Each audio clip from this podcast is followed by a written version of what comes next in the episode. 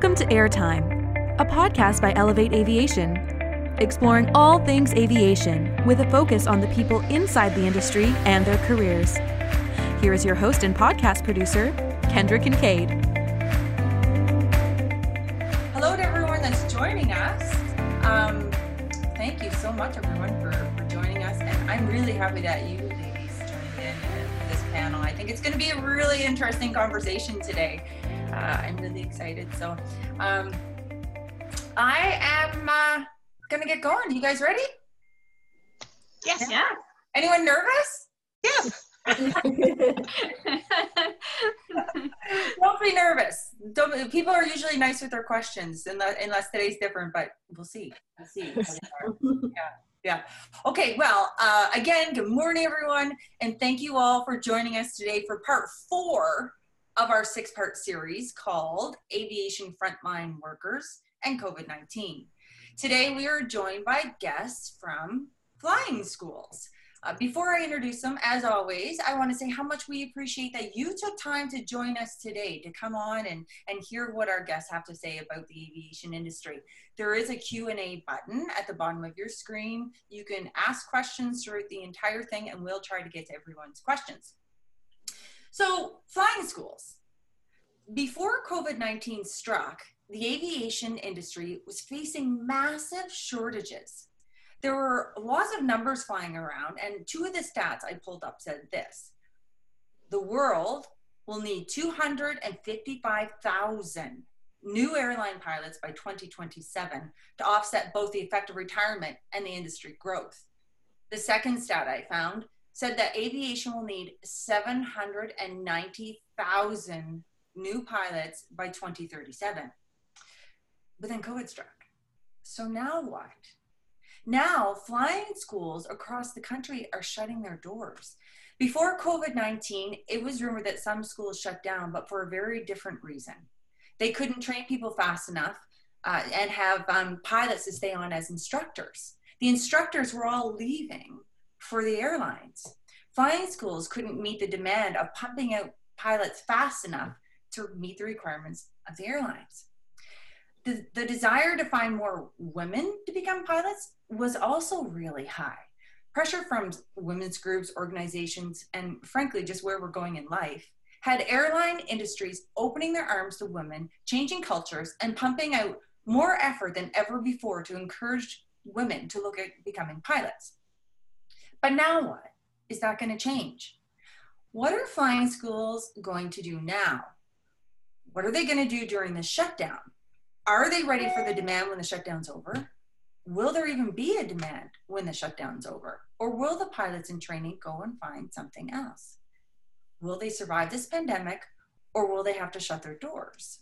And will this cause the aviation industry to face even more hardship than they were in before COVID 19 struck? So here's the breakdown of this hour coming up. We're going to find out who our panelists are, get to know them a little bit, and find out what they do in flying schools we're going to ask them how COVID 19 impacted them. And then finally, we're going to talk about how you become a pilot and how you become a flight instructor. At the end, we'll get to your questions if we didn't answer them throughout. So, we are going to start with our panelists. We have, uh, first up, we have Carolyn. She's a marketing manager at Waterloo Wellington Flight Center out in Ontario. Hello, Carolyn. Hello.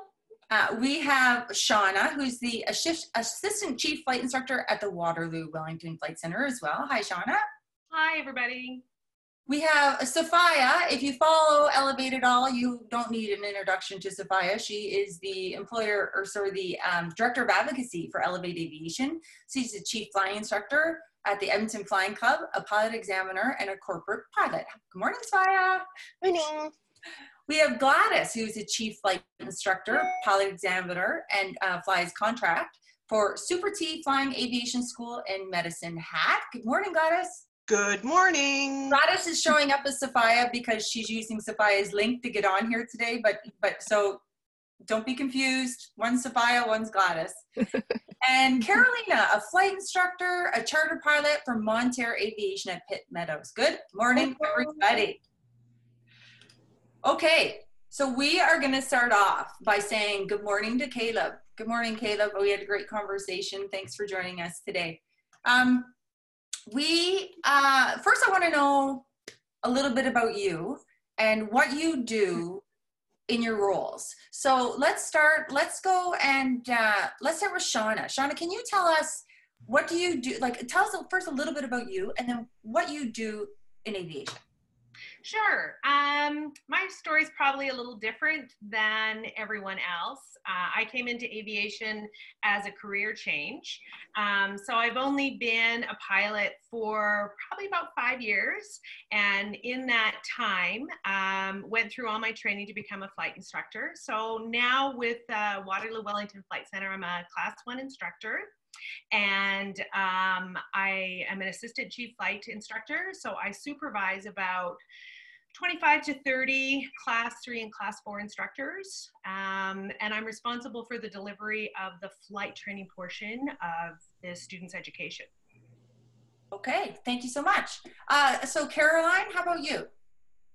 So I'm also at the uh, flight, the Waterloo Wellington Flight Center. I'm the marketing manager.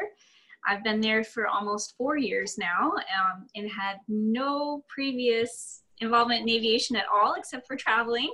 So, um, yeah, so my background is uh, I've worked for a lot of nonprofits and a marketing agency and that, so I had a really good kind of background uh, coming into it and uh, just was able to apply all those skills um, at the flight center. Um, yeah, so it's been a great journey. I've I've become passionate about aviation in this short time period, and uh, I'm just inspired every day by all the stories from staff and students and how people get involved and uh, where they go from here. It's it's just a great career. I don't know anyone in aviation who's not passionate about aviation. It'll get you if you if you enter it right. It'll get you. Uh, I don't know if every industry is like this, but boy, are people in aviation passionate. Uh, Carolina, how about you? Um, I started flying in about 2000 and I've kind of gone back and forth in between the industries. I actually left aviation for a little bit. to say hi. Um, and uh, I've been a class two instructor for a while now and also multi IFR instructor at Montair. I've done uh, class coordination and also I was the chief ground instructor for a while at Montair. And recently, I also joined the charter company. So I've also been doing some charter flying. Okay, great. Thank you. And uh, Gladys, other Sophia. The other Sophia. Good morning. well, uh, my position has changed since uh, you introduced me. Actually, I've resigned from Super T Aviation about a year and a half ago. I have returned back to Calgary, where my home is. So, for three years, I've been driving back and forth between Medicine Hat in Calgary. I am currently a class one flight instructor, freelance instructor, and I'm also a pilot examiner and of course do some charter work as well. I was just transitioning back into corporate when of course our beautiful COVID-19 has happened. Oh, uh-huh. Um, and uh, Sophia, I don't know much about you. Tell us about you. You're That's funny. Um, when you say like uh, she's the other Sophia, it's more like I'm the other Gladys because Gladys was one of my first flight instructors and, and got me through and a lot of where I am today. And then my connection to Waterloo is kind of cool too because my assistant chief is actually trained from Waterloo. Um, so kind of a cool. I love that about this industry is that we're always you know connected in such cool small ways. Um, so I'm the chief pilot at the Edmonton Flying Club. Have been for oh, like nine years, uh, which is kind of bananas. Class one uh, pilot examiner for private through multi-IFR. And uh, I also fly a Citation 560 in the kind of corporate side of things, um, but that'll slow down now as well. So not flying right now, but, uh, and then of course, Director of Advocacy with Elevate. So lots of fun stuff there. That keeps her busy. Keeps her yeah. busy. Yeah. Okay, I have some questions. Um, so, flying schools, you're all very familiar with them, obviously. But if you're not in aviation and you're not a pilot, some you know, like I didn't actually know anything about flying schools at all until I met Sophia. Actually, yeah, I was at air traffic controller. I went directly, no aviation experience, directly into air traffic control, so didn't know a lot about pilots except that they talked to me in my ear through a through a headset. Um, so some of the questions that we have are, um, where do you find your students? Like, how, where do you go to find students? And who wants to take that one? Who would have some advice i'll, I'll start out while everyone's okay. thinking. Um, so we at the Waterloo, we go to a lot of career fairs. Um, and we've just in the last year we've started uh, even expanding more and going across canada uh, when i first started it was mostly in ontario um, so at these career fairs uh, there's a lot of students from high schools sometimes even younger grade seven or eight um, and it's really interesting uh, to see them you know come up to the booth and you know, I want to be a pilot, and I've always wanted to be a pilot. And they tell, they love telling their stories and uh, and ask questions on how they can get involved and how they can start down their career path. Um, and in other ways too, we also offer uh, grade six uh, tours uh, on Tuesdays until about a month or so ago. Um, but uh, we we were fortunate enough to build a partnership with the school board here, and uh, and we've been doing that, and that's been really successful as well. So I think, um, and I actually I can't forget that we also do some uh, really amazing events um, that really reaches out to the community and gets families and students and kids involved. Um, we do Girls Can Fly in May, which who knows at this point, and then uh, Aviation Fun Day as well, which is in the summer. So um, it's just, it's really great uh, to see people come out to all of those events and just uh, want to get involved and they want to learn more. Wow. So, um, Shauna, when you're going out to these, I'm, I'm just assuming that you go and speak as well. Maybe you don't. Oh, yeah. Okay. Um, when you're going out to these career fairs and, and for everyone, um, the people that you bring as, as students, are they typically, like what percentage would you say are people that already knew they wanted to be a pilot or they know someone who's a, you know, they know someone in aviation, so they're interested, as opposed to mm-hmm. someone who's never heard this before and you, you're kind of like, hey, hey, person, come over here. I've got to tell you about a good job. I think, you know, it's a mix of both. We certainly get, like, we partner as well with the university and the college. So we have an opportunity to have a wide variety of a student base. Um, you find, especially with young girls, um, th- there isn't necessarily an aviation background there.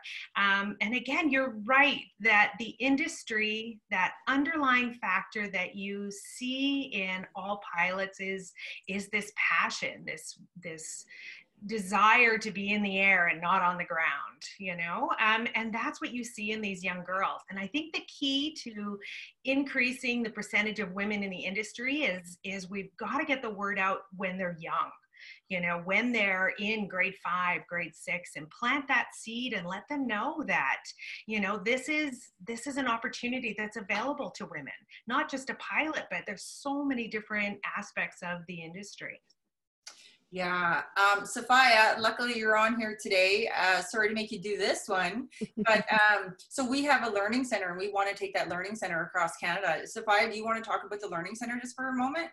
Yeah, it's uh, it's fantastic, and it's it's kind of a double for me because obviously I'm involved with Elevate. But similar to what Caroline was saying um, about you know going to schools and having grade sixes come in with the Elevate Aviation Learning Center, um, we have groups from grade sixes all the way to you know high school to either you know people that are looking for a career change like Sean, you know, like people that think, well, wait a minute, the different classes that we ran last year. And uh, they, for the flying club portion of it, the students come out for the morning on uh, every Wednesday for however many weeks and it's different groups of students every week and uh, or people i should say they're not all students. And uh, they come to the flying club and we have a little talk about well how do you become a pilot? And we always like to ask like how many of you even knew that there were flight schools? And like edmonton area there's six um, in the surrounding area and most of them had no idea or and they just don't think about it. Um, others of course that are air cadets know and, and went on those kids are always super excited.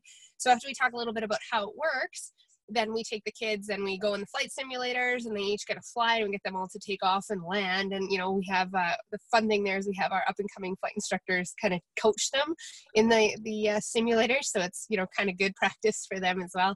And then they uh, we do a walk around with them and kind of explain to them well how does that work? And why is that important? And, and and they get to do a paper airplane toss. And like every place does something a little different and and with the different groups. And the best part of it is just at the end so many of these you know young people or not like just anyone that attends comes up and is just so excited and and like passionate about hey i didn't even know this existed and whether it's for them or for someone they know or just that you know additional i got to touch and feel an airplane and sit in the cockpit today. Um, it's, it's really neat and it's really powerful to see. We're coming down to you caroline Bringing it there. No. Um, Carolina, where do you find the flight instructors? Like what what how do you qualify for a flight instructor? We'll get into the training stuff later, but like how do you how do you find the flight instructors? Is it someone just says they want to be a flight instructor or do they have to meet a certain qualification or do they have to kind of pass the Carolina likes me test? Yeah, well, um, all of our students, um, once they want to become a flight instructor, they have to have a commercial license. So once they have a commercial license, then they can apply for the instructor course and they have to go through an instructor course with a class one instructor, like many of the ladies that are on the call today. And they do a whole bunch of ground school and they get all their lessons prepared. They go on the airplane, they'll learn to fly the airplane from the other seat and then they go and do a flight test, a written exam and a flight test. And then once they pass those two, then they can become a class four flight instructor.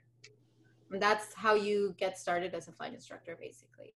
Um, the way we find them is a big number of them are students already at the schools most of the time. Um, other other ways is if you know if there's a school that's not hiring at the time, then those instructors would go to a different school. But that's the way it normally works. Okay. So with the curriculum in the schools, Gladys, and you say that you're a, a freelance instructor, which is not something I'm really familiar with. Um, where does the curriculum come from for flight instructors to teach to be a flight instructor? Like, is it, is it made up at each individual school? And what do you do as a freelance pilot or instructor? Yes, each school has the syllabus that all class fours would go through as a freelance instructor, I have my own syllabus. So I could, if they choose to hire me, I can go into a school and be a freelance instructor as a class one to conduct class four ratings. Um, all schools have to set a syllabus, basically has to be approved by Transport Canada. So all of our syllabuses are approved. It, again, it goes by the Canadian Air Regulations. And of course, we have to go by the flight instructor guide that is laid out for us to follow. So I'm assuming it's it's pretty similar whether you're training at, at any of your schools. It's it's all pretty mm-hmm. similar on uh, what they're learning. I believe it's all the same. Okay. There might be some different courses that some of them put in. Of course, we put in as many courses as we possibly can to teach every aspect that we possibly can that, pardon me, that they possibly could encounter as a flight instructor. Okay. Because every student is different. Okay, three more questions, then we're going to move on to the COVID part. Uh, time flies so fast in this hour. Just goes, we could talk all day. Um, who wants to take this one? Uh, I, the question is, um, does everyone who goes through your school, do they all become commercial pilots or are there other options? Yeah, I can take that one. Um, no, it, you know, it, it, it varies. Uh, we probably have, uh, it depends on the time of year. You know, the last couple of years, it's been very uh, commercial airline kind of focused students or, or, you know not necessarily airline but people that want a job as a pilot. Uh, but before that like i'd say even you know five six years ago it was at you know closer to 65% were just people doing it for fun. You know it, it had been a hobby they really wanted or a goal that they just wanted to get maybe their private license and eventually a night rating and just kind of do it as something to keep challenging their minds um, versus now and recently it's been very much uh, you know kind of switched that maybe now we're down to like 30% of those are people that just want to fly for fun and the rest are ones that want to go all the way through and and do this as a career. Okay um, what percentage of women are pilots? Why do you think it's still so low? And is it has it changed over the years so the percentage of students that you're seeing coming in as as uh, female? Shauna do you have something for that one Sure. Um, you know, I think roughly about the industry, the percentage of women is five to six percent, so incredibly low. Um, I, you know, again, it's a non-traditional job. I think many young girls don't think that as as women that it's a career that is an option for them. Um, I think certainly at the at Waterloo Wellington, we have seen a shift. Um, our current percentage of female students is hovering around 17 percent we do see that fluctuate in years, but it's certainly increasing. So I think we're on the right track in terms of, um, you know, talking to, to the kids, talking to girls, hosting events that um, that highlight women in aviation. So I think the curve is coming, and I think you know women have a lot to offer you know, not that I'm biased or anything, but I think certainly, you know, from AMEs to, you know, flight attendants to pilots to air traffic controllers, um, slowly we're beginning to see that increase. Yeah, I I think- mean, oh, sorry, go ahead. Who's Oh, that? I was just going to mention, I'm sure you'll bring it up, Kendra, but the mentorship programs that are being offered now um, are really making a difference. And we're seeing a lot of our students getting involved in those programs, either as mentors or, or asking for mentors themselves. So I think that's really great to see. and for you, is that male and females are looking for mentors? Yeah, I would say so for sure. Um, but I, I hear more stories from the females. So, but uh, there's it's definitely happening on both sides. Yeah, it's really interesting, eh? The difference between men and women. Like, I, I think everyone can do these jobs in aviation equally, and everyone brings their own strengths to it. And when there's a good mix on the team, I think it's really wonderful. At least I can speak to, about air traffic control that way. When you're working with a co-ed group, it's you know, it's fun. It's it's um, Mhm. powerful. I have to read what Perry wrote here to you guys. Okay. Um, again, it's awesome to see an all-female webinar. Thank you, Perry. Uh, it's not always going to be all-female, but thank you. Uh, one piece of advice uh, to students when talking to air traffic control and they ask for your height and position, do not say five eight and sitting down when the answer is 2,000 feet above ground and abeam Morinville. Uh, my question, Okay. my question is for the students, uh, whether just starting out VFR or someone about to finish their multi-engine IFR, any ideas on staying current would be helpful. Does anyone want to take that one on? I guess I can. Um, the, the, we're actually dealing with that a lot right now with, you know, this COVID thing and nobody being able to fly. Um, and the biggest thing we can encourage is, is to keep reading, keep studying, keep paying attention to things like this, um, getting engaged. And, you know, like there are options out there for to fly or, you know, the simulators and such like that. Um, there's even nowadays some awesome apps, especially if you're thinking IFR, like I'm sure every lady on here has Hold Trainer program somewhere on their phone, or you know, there's all kinds of cool things out there to help you stay current uh, and to keep learning. There's, you know, you could get super. I don't want to call it nerdy, but it is a little ab nerdy. Is you know like reading through the the AIM and going through different you know uh, advisory circulars that come out and understanding what they are and what they mean, and, and reaching out to flight instructors. Like any of the ladies on here, I'm sure, could talk for hours about what we do and about airplanes. Um, I know Gladys and I have had that, and Carol and I have had that conversation for you know over and over, just talking about airplanes. So if you have questions and or want advice, just keep asking and and don't be afraid to to just talk about it. Yeah, that's a that's a good uh, pitch. Even like if you want a mentor, they can contact us, and we can hook you up with uh, people all over Canada who want to, including all the women on here. Um, and go ask, right? Good advice. Okay, we're gonna move on to COVID now. So here we are in the world of aviation. There's this huge shortage. Pilots are in high demand all over the entire world, and now there's hardly any airplanes flying in the sky. So, what is that going to do in relation to the flying schools? So, for, for all of you, you're all closed down at the moment. Is that correct? Yeah. Okay. So, um, let's start with um, Carolina. What has been uh, the biggest impact on COVID nineteen for you, or and if anyone wants to jump in, what's what's the biggest impact that COVID nineteen has had? And uh, let's start with that. Well, I think, like you said, you know, like every flight school in the area is pretty much closed. Um, I know some schools were doing very limited solo flying, uh, but at the same time, there's only so much that you can do of that. You don't want students to be doing a whole bunch of solo flying and then no duals in between to make sure that their their skills are kept up. So many schools are hesitant even to do that or even to go into the school and get people not social distance, right? So a lot of the schools are closed. Many people are laid off in the industry at the moment. Um, and the movement in the industry that this, the instructors were seeing that, you know, there was that shortage of instructors in the flight schools that's no longer the case. Actually i've been thinking i've been seeing that some of the uh, flight schools are seeing a, a, large number of applications right now for people looking for jobs. Oh yeah we're getting people too asking us about careers in aviation and so that's partly why we're doing this webinar. Let's keep the conversation going right mm-hmm. this will pass do you all think that uh, um, Gladys, when this passes, will you be as busy as before, do you think?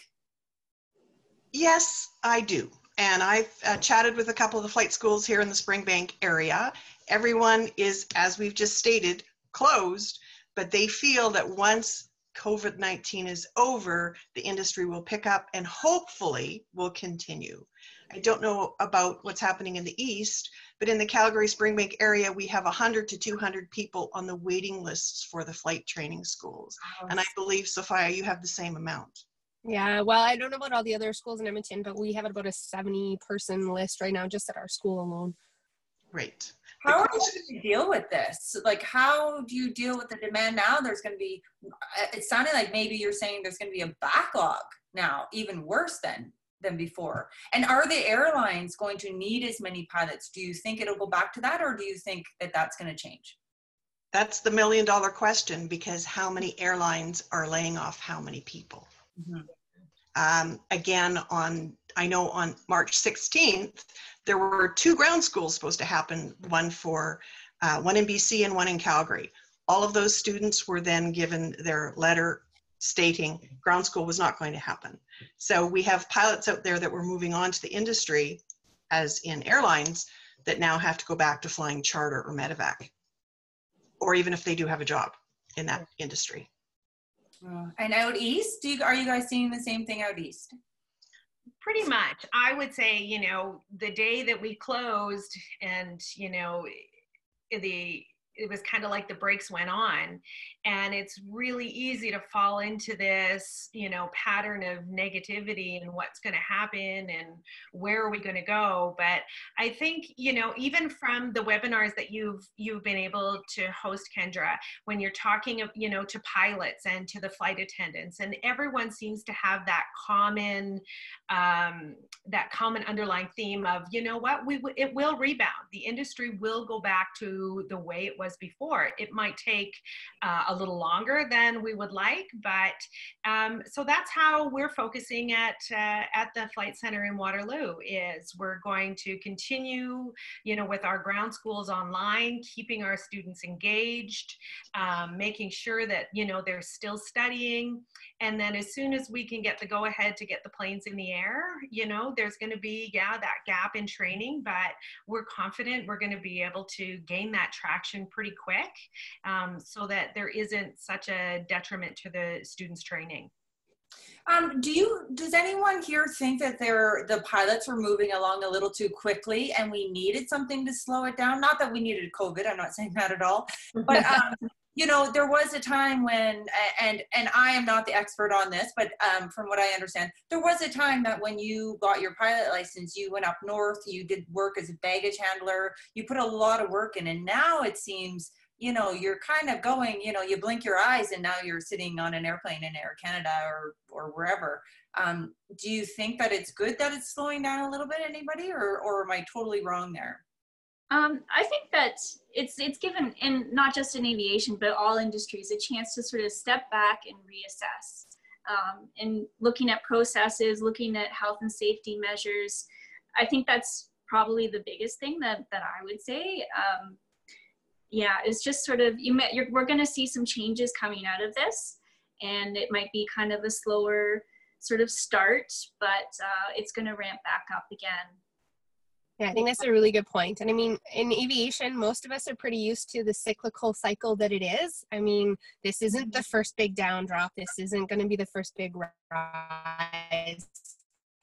Um, the industry has been through this and will continue to go through this. It's just the nature um, of, of it, right? Um, as well as we still do have a lot of, you know, baby boomers that are going to continue to retire. So there's still going to be mm-hmm. movement. It's not like, you know, there, and some of them are retiring even earlier. So there's, there's still a lot of hope and a lot of excitement in this industry and people still want to travel. Business may change, things may change, but the industry, it, we're not going anywhere. Um, it might be a different climb up a different hill, but we're not going anywhere. Yeah.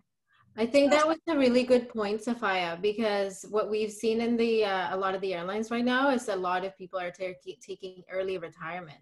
So what we were seeing of that really big shortage of pilots is probably going to maybe get worse. I would say in a few years.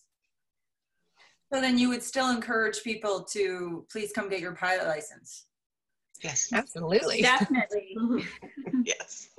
So uh, one of the things that was happening before COVID, and I'm not sure to you all directly, but one of the things, as we know, the pilots couldn't be pumped out fast enough for for the demand around the world. Um, are, are you guys looking at that now? Are are any of you before COVID? Were any of you trying to do anything to to change that to to be able to train more people quickly?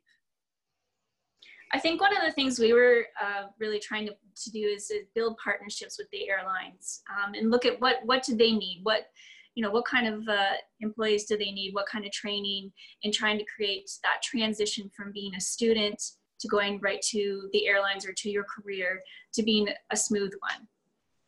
Yeah, we're doing the same, but we're actually trying to focus more instead of on the airlines, but on all the other companies that are kind of getting hit by this airlines trying to, you know, take so many people so fast. So we've been partnering more with the medevac companies and the small charter organizations, um, which are those really awesome stepping stones. And and I always say, you have mm-hmm. an amazing career ahead of you enjoy it. What's the rush of, you know, jumping right to an airline when you can try all these other cool planes along the way? So uh, there's so many cool partnerships out there, and, and I totally agree with what Waterloo's doing. That's, you know, it's great to try and connect our new students to all these different companies and give them some options and, and help them see, you know, where their their path could go. They could be like some of us that are, you know, pretty happy in the flight and school, uh, flight instruction and flight school area and, and I want to go on or, you know, do a little bit of stuff on the side like some of us do or, you know, there's so many paths.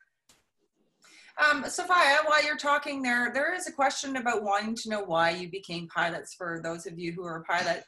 Um, Sophia, I know your story. Um, just quickly, why don't we, if you guys don't mind sharing why you became pilots? Um, a lot of people, we've done surveys, and a lot of people who want to be pilots want to do that because their parent or someone they know is a pilot. Um, curious if that's the case with all of you or something else. Do you want to start, Sophia? Sure. Um, yeah, I didn't know anyone that was in aviation at all uh, until we had kind of a new person move into our small little town, and he ended up being a fighter pilot with the military.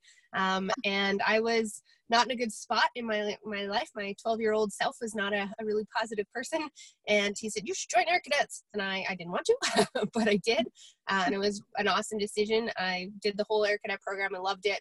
I tried to go military. That was my goal, my dream. That's all I wanted, uh, and I didn't get in. So then was trying to figure something out and actually stumbled upon the Mount Royal program completely by accident. I was already going there for general studies, um, and then started the program. That's how I met Gladys. She was one of my flight instructors. I uh, she was the third pilot or third instructor I actually ever flew with, and did a lot of my training with her. And uh, continued through and just you know fell through that and thought I'd go military, but then afterwards kind of fell in love with the civilian side and didn't look back.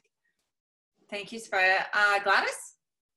Hello. Well, I am one of those people that I learned to fly with my father. My father was a private pilot, so I learned to fly. Just fell in love with it. Uh, went through the Air Cadet program as a civilian instructor once I got my gliding license, got my private license, my commercial. I just had some mentors along the way that kept saying, now what are you going to do? Now what are you going to do? So I just kept going and I got my instructor rating and I have been instructing ever since. So it's a, it's a passion, it's a love. Passion. You you love your students and you put your heart and soul into their training. All the students? No, I'm just kidding. Carolina, how'd you get your start? Oh, I'm an easy one. I, you know, I loved watching airplanes on TV and seeing them go really fast, like fighter jets and all that. And I dream of flying an F-16. Probably not going to happen, but uh, you know, even now, I love flying little and big airplanes and anything in between. I just love it. Thank you. And Shauna. Um, well, like my story is a little different because this was a career change for me. I've always, I think, had this passion of wanting to fly. I grew up in a small town in Saskatchewan, didn't even have an airport. So I never gave it a second thought. I just thought this wasn't a reality for me. And um, a few years ago, my daughters bought me an introductory flight for my birthday. And I went in that plane and it was glorious. And all I could think about was, how do I get your job? Because I want your job. And now you know like the saying is if if you're passionate about what you do you'll never work a day in your life and that's how i feel i feel like i i i don't work i go to i go to I, I, drive to the flight center every day with a smile on my face and can't wait to be there and want to be there and you know like gladys said you just you put your heart and your soul into your students and it is the most rewarding career um, in, in my opinion that one could have I love hearing this. Caroline, a lot of times when they talk about uh, aviation careers, a lot of people are only talking about pilots and they only hear about pilots, pilots, flight attendants, pilots, flight, flight attendants. We're really trying to change that. And Caroline, you're a good example of being in aviation, but um, you're you're not you don't have your pilot license, right? Not a pilot, no. Right. So I get asked if I'm a pilot all the time. well, and depends on the situation. I might say, yeah, sure. so. What do you love the most about your job? Um, well, what I really wanted to, history has always been my my passion. Um, but I, I realized at kind of an early stage that it wasn't going to be a career for me. so, but I've always tried to have it as a part of uh, everything that I do. Um, so I got into communication studies and, and marketing, and I thought that would be great because then I could do anything because everyone needs to communicate, everyone needs to market what they're doing. Um, and I've been fortunate enough to find a lot of uh, careers and, and jobs and companies that uh, that I can do that for. And so aviation, as I said before, it's it's just the passion is just it's incredible and it just from the employees from the students it's just it's great and so I love going to my job. I love going out to the career fairs and talking about it and what we do and what they do and and uh, how it can fulfill people's dreams. It's just it it makes my job easy. You know, I love every webinar that we've had so far. Everyone is passionate about this industry, even during this pandemic. Everyone is mm-hmm. still passionate about this industry.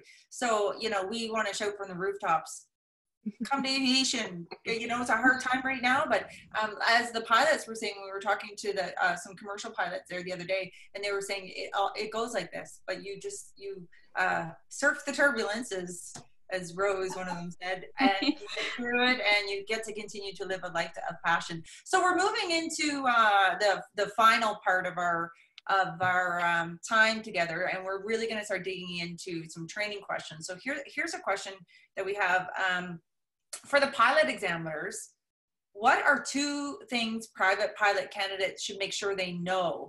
If they don't, you're thinking they can't pass. Oh, that's a good question. Gladys, you take that one. That's a very good question. Can I make a suggestion? Go for it. Attitude. That's true. That's 100% true. But not necessarily in the way you would think, think. right? Um, you need to elaborate on that now. Yeah. Yeah. I just put the word out there. yeah. I've definitely had the pilot come, um, you know, they say you be the attitude, you know, present yourself in the attitude. Um, but that can kind of backfire. I've had guys that have shown up, you know, for a private pilot flight test dressed as a commercial like airline pilot, like full white shirt, tie. Like I look, I'm like looking in the mirror, um, and they're like, "Oh, I gotta get my picture afterwards," like this, and I'm like, "Whoa!" Like just take your step, like slow down, fly the airplane. Let's see how this goes. And uh, you know, half the time those guys have been the ones that, that don't pass because they're so fixated on the picture at the end of the flight um, that they stop flying the airplane. so um, I think attitude, you're right, but like just having that attitude of yes, I can do this, I will do this, but at my own pace. Um, I think I don't know if Gladys you would agree with this, but I think people that really try to rush through it and like don't just slow and like think through it um, are usually the ones that that have a problem and, and don't make it through the ride. And safety first. Yes, always. Safety first. Don't fly a cloud. fly the airplane consider what's around you and continue to do the skill set that's required. Yes it is attitude but safety first. Yeah. They get so fixated that they're not paying attention to air traffic control and they're very important even on a flight test because you have to follow their instructions. Yeah. and if they tell you to join left downwind you don't cross over hit the field. When we had the air traffic control uh, webinar we they were joking about being the pilot's bosses, and then Melissa Haney came on the next day. Um, she's a commercial pilot, and she's like, "You're not our bosses." it was kind of cute. Um, okay, another question: Can someone keep their IFR current in the simulator? Yes. Um, so the there's a couple of different rules that come into apply two years after your flight test or your initial ride. Um, you have you know one full year of currency and then it's a rule called the six six and six. Um not it's kind of a funny number i know but it's having to do six hours of of ifr instrument within six months and six approaches. Uh, and those can be done in the simulator as well as then you can renew it's called an instrument performance check um, and it can be done in a simulator as long as that simulator is approved to do those uh, instrument proficiency checks. Okay here's the big question that I don't know if we want to talk about, but we're going to talk about it. Um, money. So it's expensive to become a pilot. So what I want to know is how did you guys do it? If anyone wants to share that story, and what do you recommend for people right now who want to be a pilot and don't have the money to become a pilot? And if you want, you can go into how much does it cost to become a pilot. Uh, let's see, who wants to start with that? Carolina, do you want to start? Yeah, um, I did it. It took me quite a long time to do it, to be honest, because I did it slowly. I wanted to pay for all of it myself. My parents didn't have the money to fund uh, flight training for me. So I worked full time, and then on the side, I did my flight uh, my flight school, and I did it really, really slowly. The only thing I did get a loan for was towards the end. I did get a little bit of a loan for my finishing my multi IFR and my instructor rating. Um, but that was it. I did it really slowly. I took my time. Um, and that was the only way I, I could do it. But I know there's some provinces do help you out a little bit more than BC. BC, unfortunately, is not great at doing that. Um, they don't give us a, a, huge amount of money in terms of student loans or anything like that. Um, but some other provinces do have some help and um, you know if you can get a loan and do it that's great. But aside from that you know just get started and one step at a time. That's what i would recommend everybody. Okay uh shauna think you know Ontario is very similar. Um, you know, you can get um, student loans for you know if you're a university or college student for that portion, but um, there isn't a lot of funding available for the flight training portion.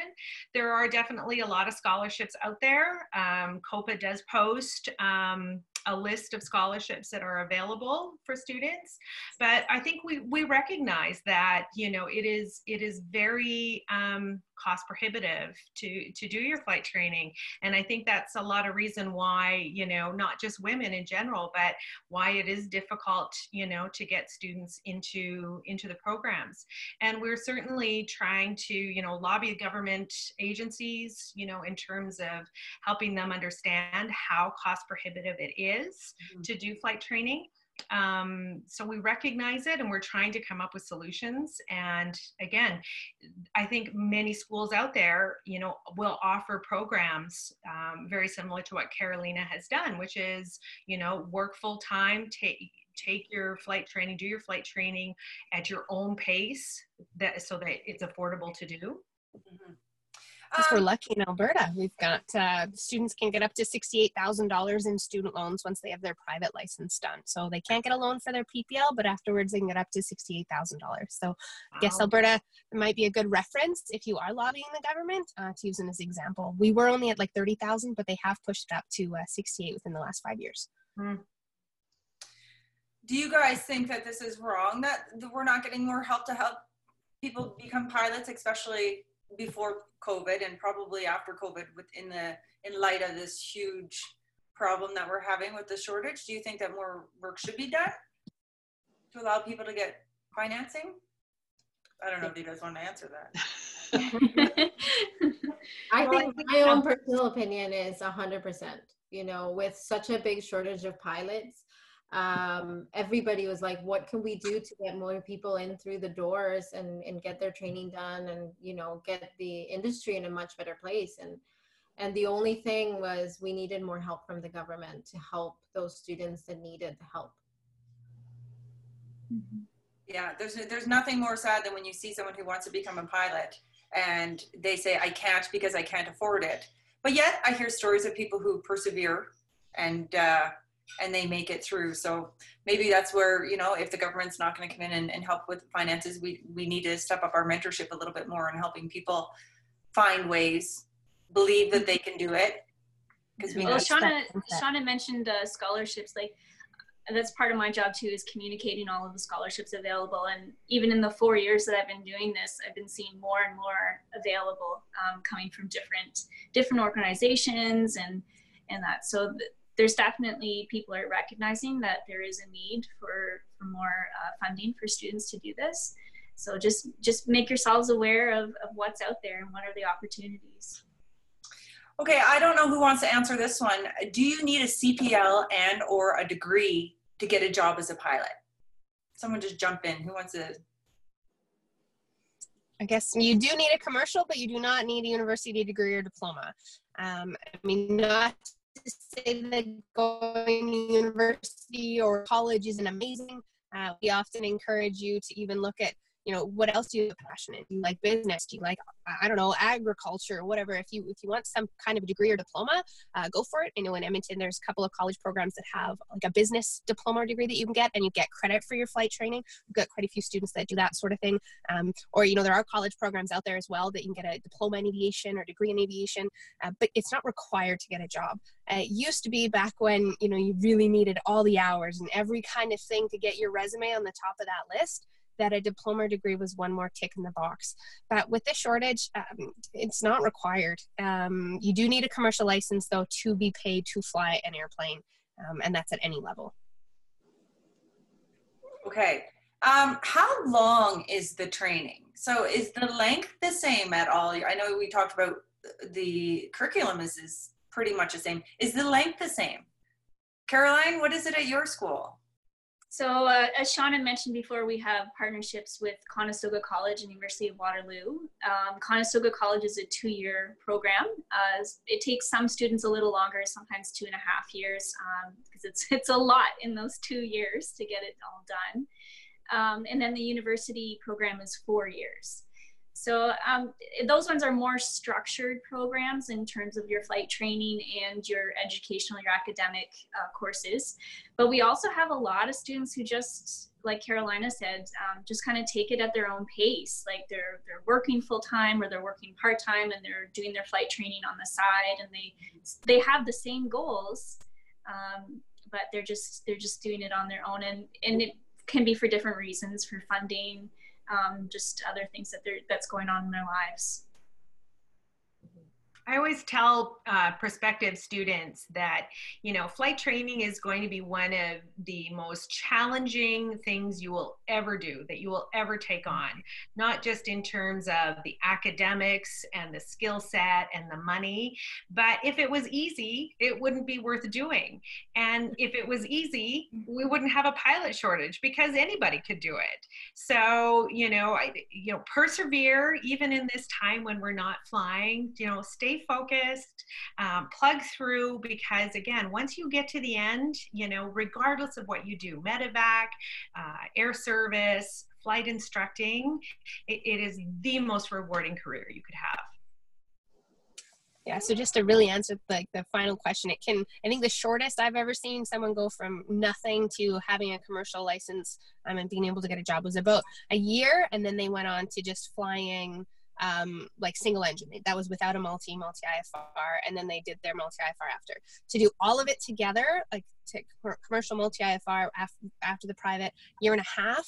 Um, but you know, I've also seen people take five, six, seven, eight years to do it. So it totally depends on the individual. I don't think there's any like it's only this time and that's the only right answer because everybody is different everybody learns different everybody's different circumstance yeah. Okay, here's a question from me. um, so when I was down, I was uh, fortunate enough to go down to Water, Waterloo, Wellington, and uh, spend some time down there with you guys. And one of the things that I heard when I was down there were that some of the students were afraid to talk to air traffic control.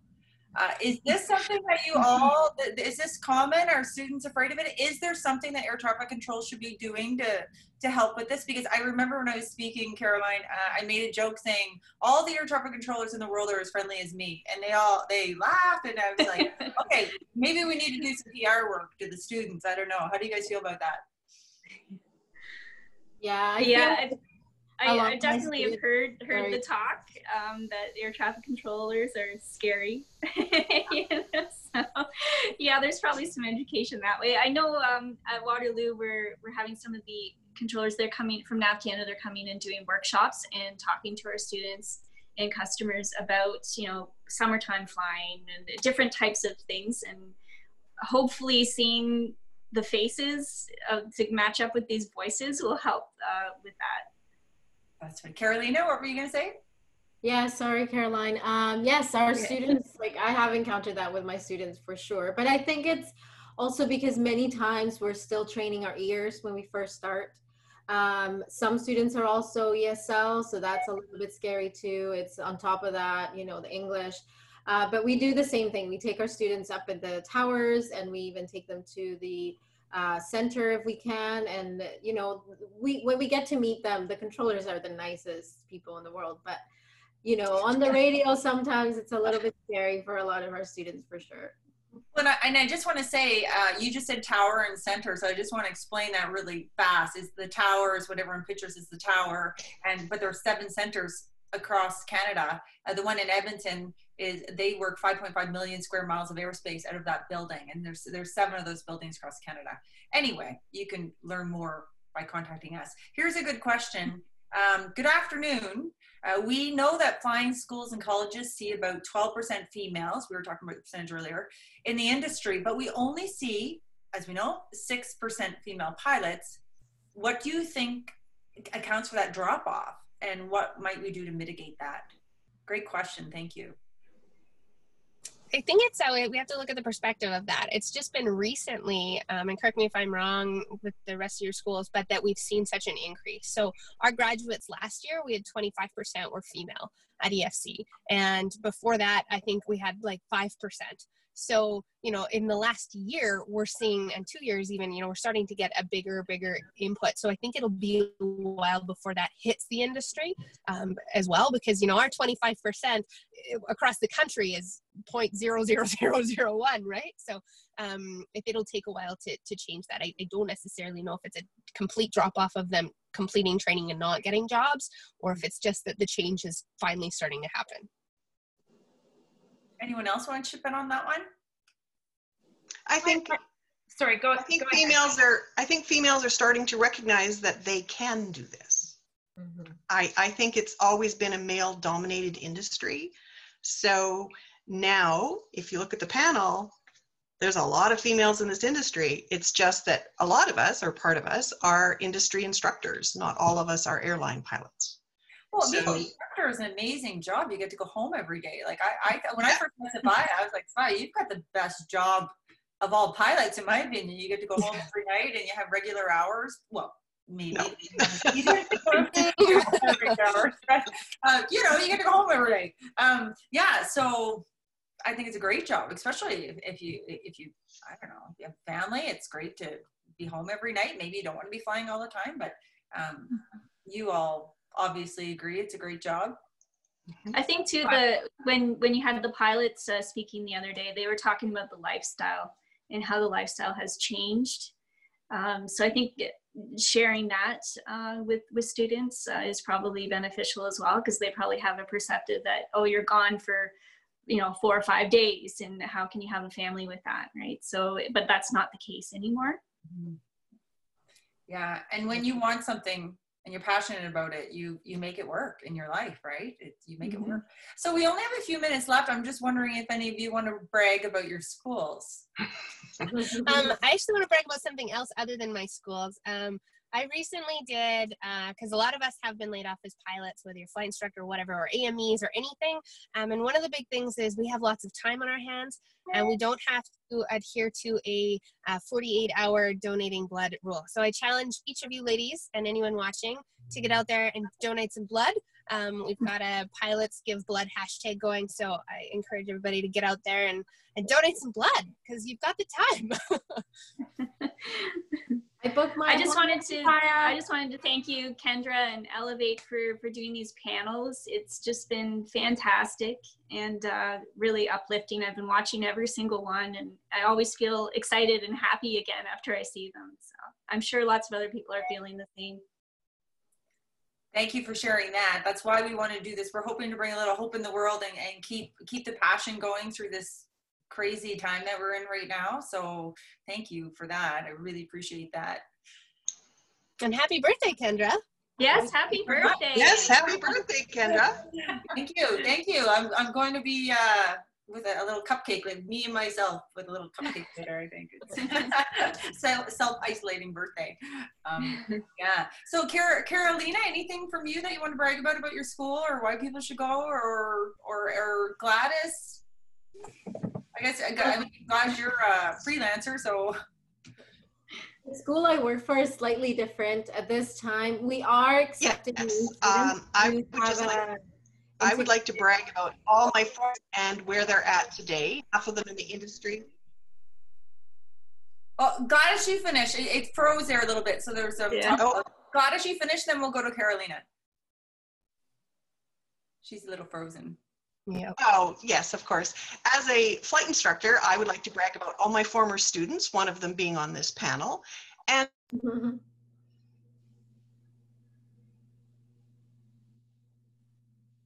Oh, I think I got cut off. yeah.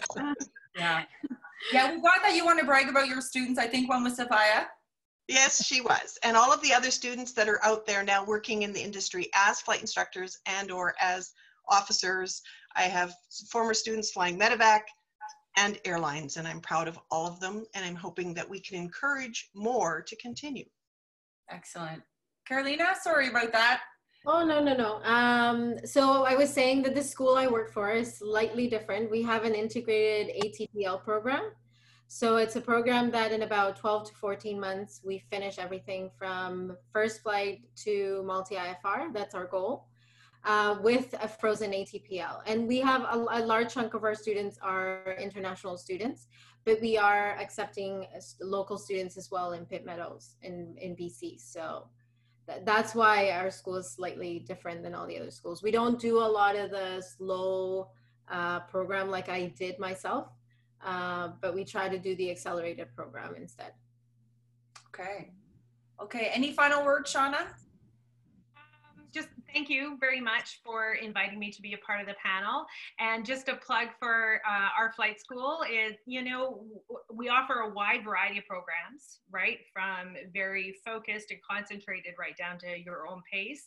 Um, but I think it's important and what we try to keep uh, top of mind in terms of the culture of the school is, is, you know, we, we welcome diversity. We want it to, we want our, our school to feel like a community um, that everyone is engaged. Again, even when we're not flying, we're still trying to engage all of our students and make them feel like they're a part of a community. Part of a family. Yeah. Our big aviation family.